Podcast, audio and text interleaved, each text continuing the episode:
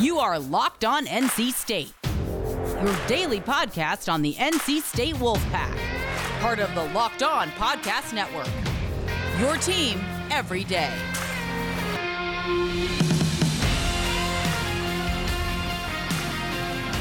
Hey there, Wolfpack fans. It's me again, Kenton Gibbs, bringing you another episode of Locked On Wolfpack. And folks, this is what we were expecting. This is what we all believed um, we were capable of. This women's basketball team, this this dominance against a less than stellar Wake Forest team, is what most folks would say you know, was, was right there at the tip of our fingers, and, and that we had let elude us for quite some time by getting off to slow starts, by letting teams stick around, by all those things, even though we, for the most part, were winning. This is the type of game that we had been waiting on, more or less. So we're going to get into that. Also, some folks asked me, um, you know, how, what were my uh, concern levels of the defense? Because I did that for the offense yesterday ran out of time, didn't get to the defense. But I mean, honestly, you're not really going to be surprised too much there. So, first things first, we're going to get into um, this game as well as talking about the uh, ramifications of the upset uh, of Louisville by the girls in baby blue. So, I guess they helped us out this time. Thanks, I guess. Whatever. But anyway, yeah, we're gonna talk about this uh um this 92 to 61 domination of this uh Demon Deacons team. Now, this thing was a, a game in which I've talked about us getting off to uh, winning starts and winning first quarters, and we did it again here. Uh, but this first quarter was again very close 14 to 13. The second quarter, we opened it up. That was where the game started to open up a little bit. That was where we started to assert our will and, and you know, truly get in there and show, like, all right, we're the better team this is how this game is going to go because the first the first quarter was very back and forth, very back and forth. Um, I want to say the largest lead in the first quarter was like five. So I mean, there, there wasn't there wasn't too much separation there, but boy, that second quarter is where it started to open up. Is where it started to get um, a little bit out of hand for uh, the the deacons, the demon deacons, and and then from there we put them away in the third. This game was over by halfway through the third quarter. I was listening to the game on the radio because, you know, it's 2022, but fun things are happening, and I don't want to give uh, my computer, I don't want to risk giving my computer or any other devices that I own the cooties by watching an illegal stream where, you know, you'll have uh, the open it and close uh, this window method for about 30,000 different things. But that's another story for another time. So, um, what what I ultimately ended up doing was listening to the game, uh, and you know, former NC State player Ernie Myers did a great job on the call. I cannot recall for the life of me who his partner was, but that second quarter is where we opened up um, this this game seriously. Uh, it got to the point where we were leading by 18, 19 points in the second quarter. Like at that point, the game was good and put away. The game was good and like, hey, this is this is looking very bad for them. And you think, well, we may come out lackadaisical, we may come out um, not as intent on dominating in the third quarter. That was not the case at all. That was not the case at all. I want to say we opened the the third quarter on um, like a, a 15 to 3 run or something like that. Like that I'm sorry, we opened it up on a 12 to 3 run. So I mean, that extending out the lead to 22 with 7 minutes left in the quarter. With 7 minutes left in the quarter and again, it only ballooned from there. It only got worse from there. By the end of the third quarter, we were leading uh, 43 to 76. That, you know, we we did what needed to be done um, in that regard, and that was that's what you really need to see. That is what that is what makes this team um, better, or this is what separates this team from certain teams in the past because we did not let up in any way, shape, form, or fashion. until this game was all the way put away. Going into the fourth quarter with a 30 point lead at that point in time, I think you can let your foot up off the gas a little. I think it's safe to say. And again, this game shows how deep, how good this team, this Wolfpack team can be when we're truly firing on all cylinders because this was a game where Raina Perez did not score at all. This was a game where Elissa Cunane only attempted five uh, five field goals. This was a game where none of our starters played over 30 minutes. And this was the domination that we got into. This is the reality of what we did. So, when you look at this game, you talk about who our leading scorer was. Diamond Johnson, 16 points on 6 of 14 shooting. Second leading scorer, Jakia Brown Turner, 15 points on 6 of 9 shooting. Third leading scorer, Camille Hobby, 14 points on 5 of 7 shooting.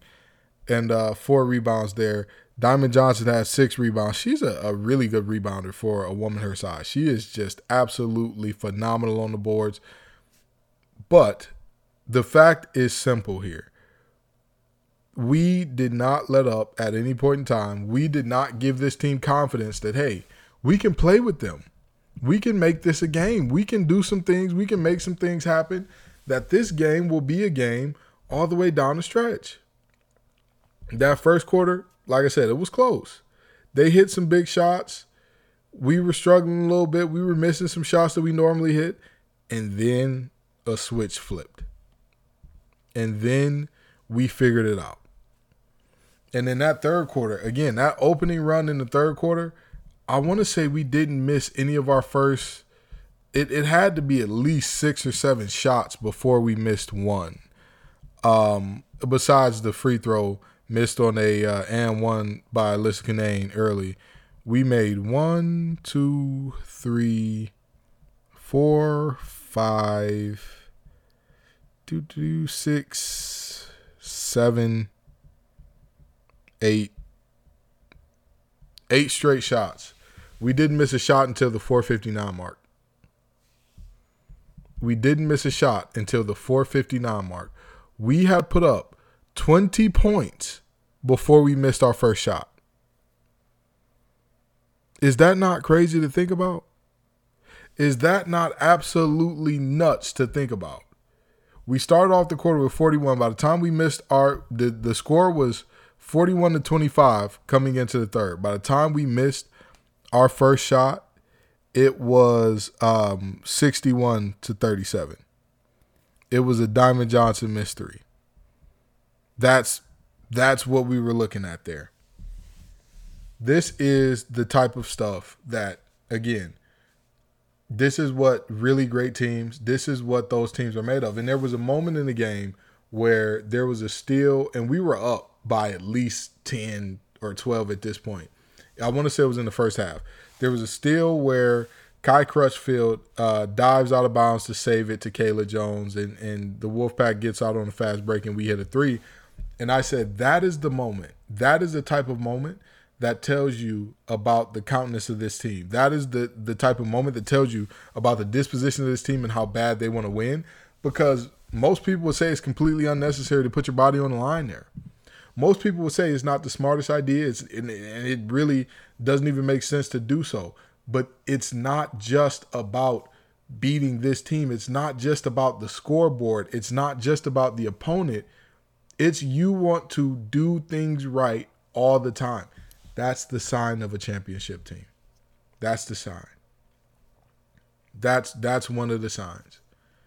When I was in high school, there was there was a team that we were playing that was just god awful, just god awful. And and um, Cass Tech, for those of you who don't know, we football powerhouse in in the Midwest, really nationally, but we put out more Division One players than anybody else in the state by a good mile. Nobody else in the state of Michigan, not just in the city of Detroit, the state of Michigan, putting out D1 guys like us. And our coach told us going into one game, he said, I don't care what the score is. I know we can do everything wrong and selfishly and, and not be playing for each other and beat this team by 60.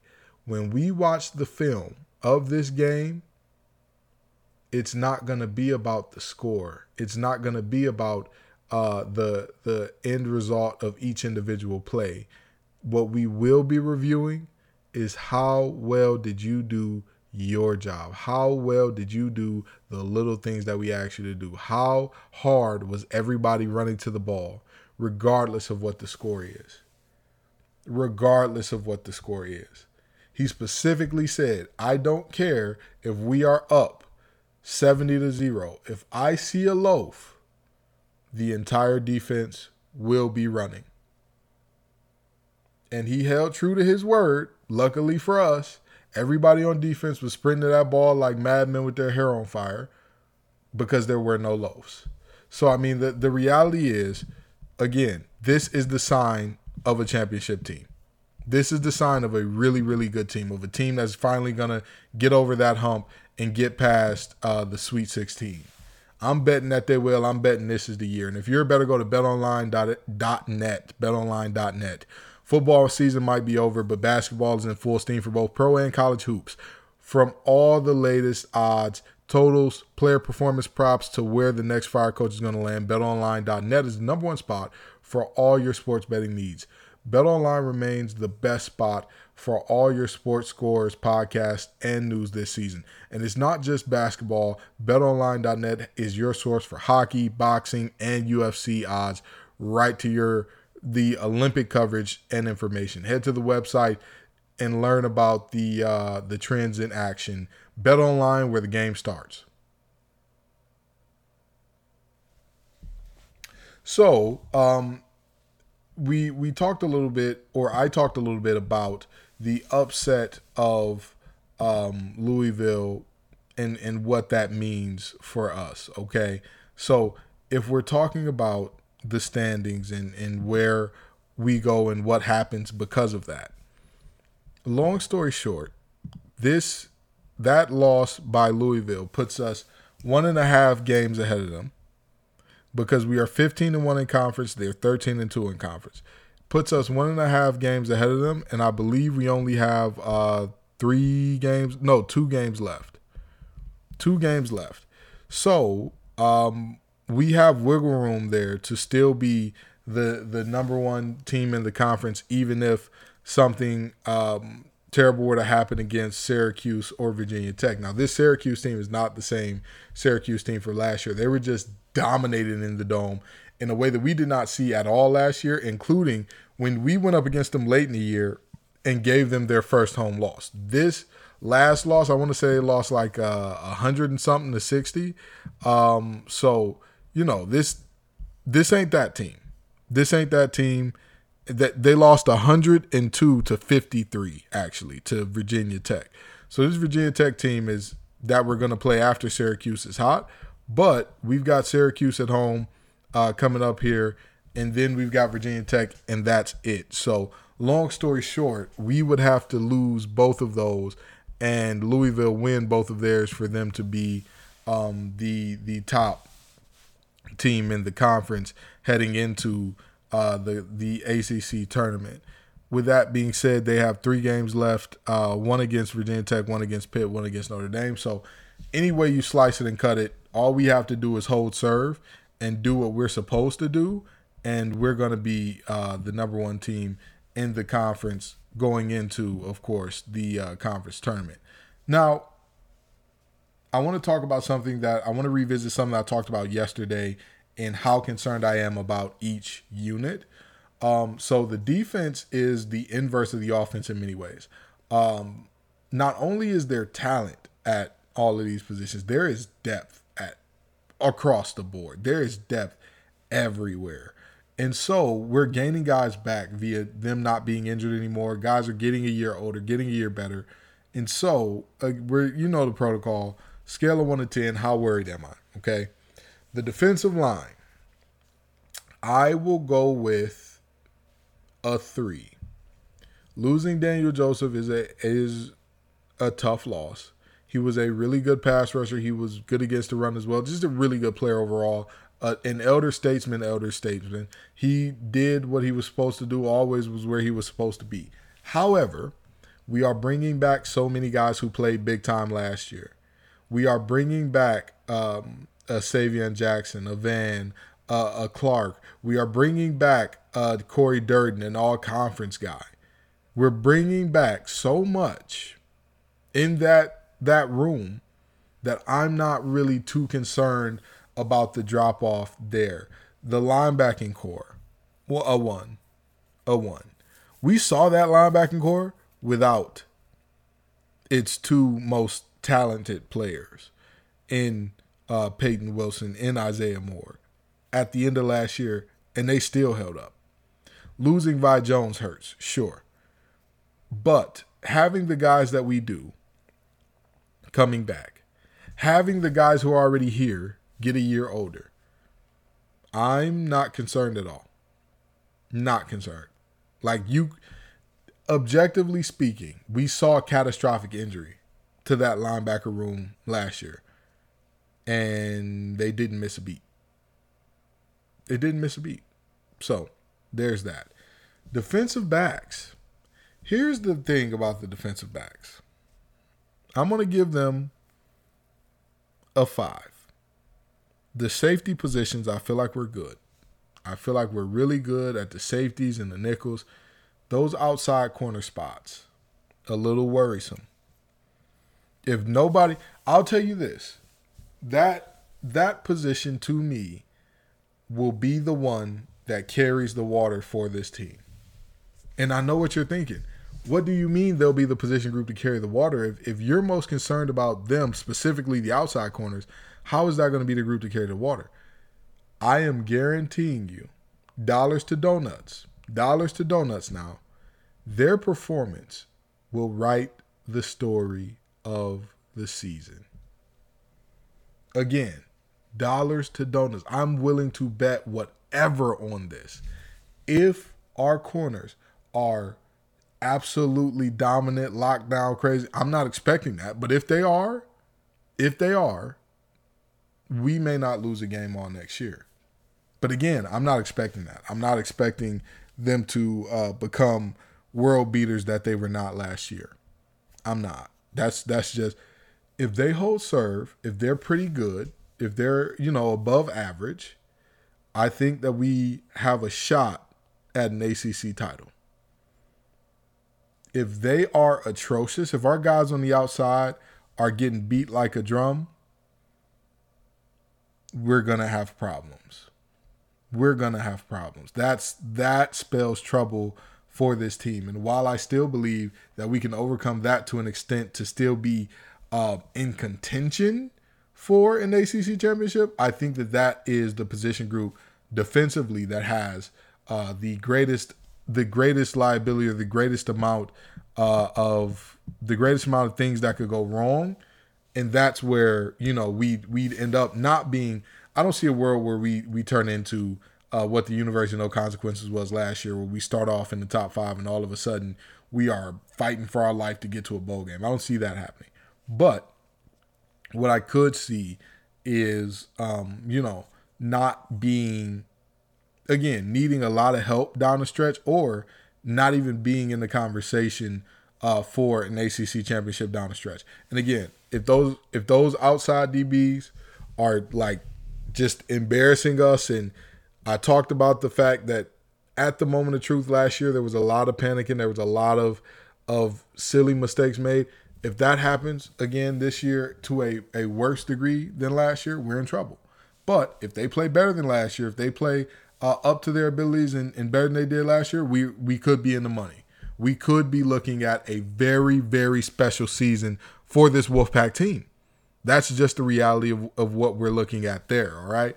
So we'll be back in a few, but at the end of the day, the defense doesn't concern me to any grand degree.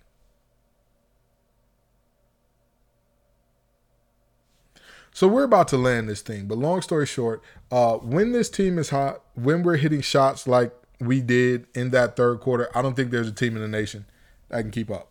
Very seriously. I don't think there's a team in the nation that can keep up because while we're hitting shots, we also don't forget how to defend. Do we get a little sloppy on defense at times? Do we allow uh, buckets that shouldn't necessarily be happening at times defensively? Absolutely. I'm not going to lie to you and say we don't, but when we're hitting, I this team gets hot in ways that like it's crazy. It's just like, oh my lord, we saw it against Duke Sunday. We saw it again against Wake Forest here. We we could potentially see this against another really good team in the Elite Eight, Final Four, whatever the case may be. And that could be the difference because I don't think that too many teams have the offensive firepower to keep up with what we do when we're rolling at our highest clip. I honestly and truly don't. So that's there's that. Again, the defense, not really a problem. We saw last year this was one of the top defenses in the nation, not just the ACC, and we're bringing almost everybody back. The band's back together. And these guys are coming back for a reason. These guys are coming back for a lot of these guys could have went and made some money. Honestly and truly. They're coming back for a reason. They have unfinished business. They know what they need to do. Again, the outside corner positions a little concerning. A little concerning, and I'm not going to lie to you about that, but all in all, I think they'll be all right. Thank you all so very much for coming out. I appreciate it every single time. Y'all make this show what it is. Peace and love, y'all. And as always, go pack. You are Locked On NC State, your daily podcast on the NC State Wolfpack, part of the Locked On Podcast Network. Your team every day.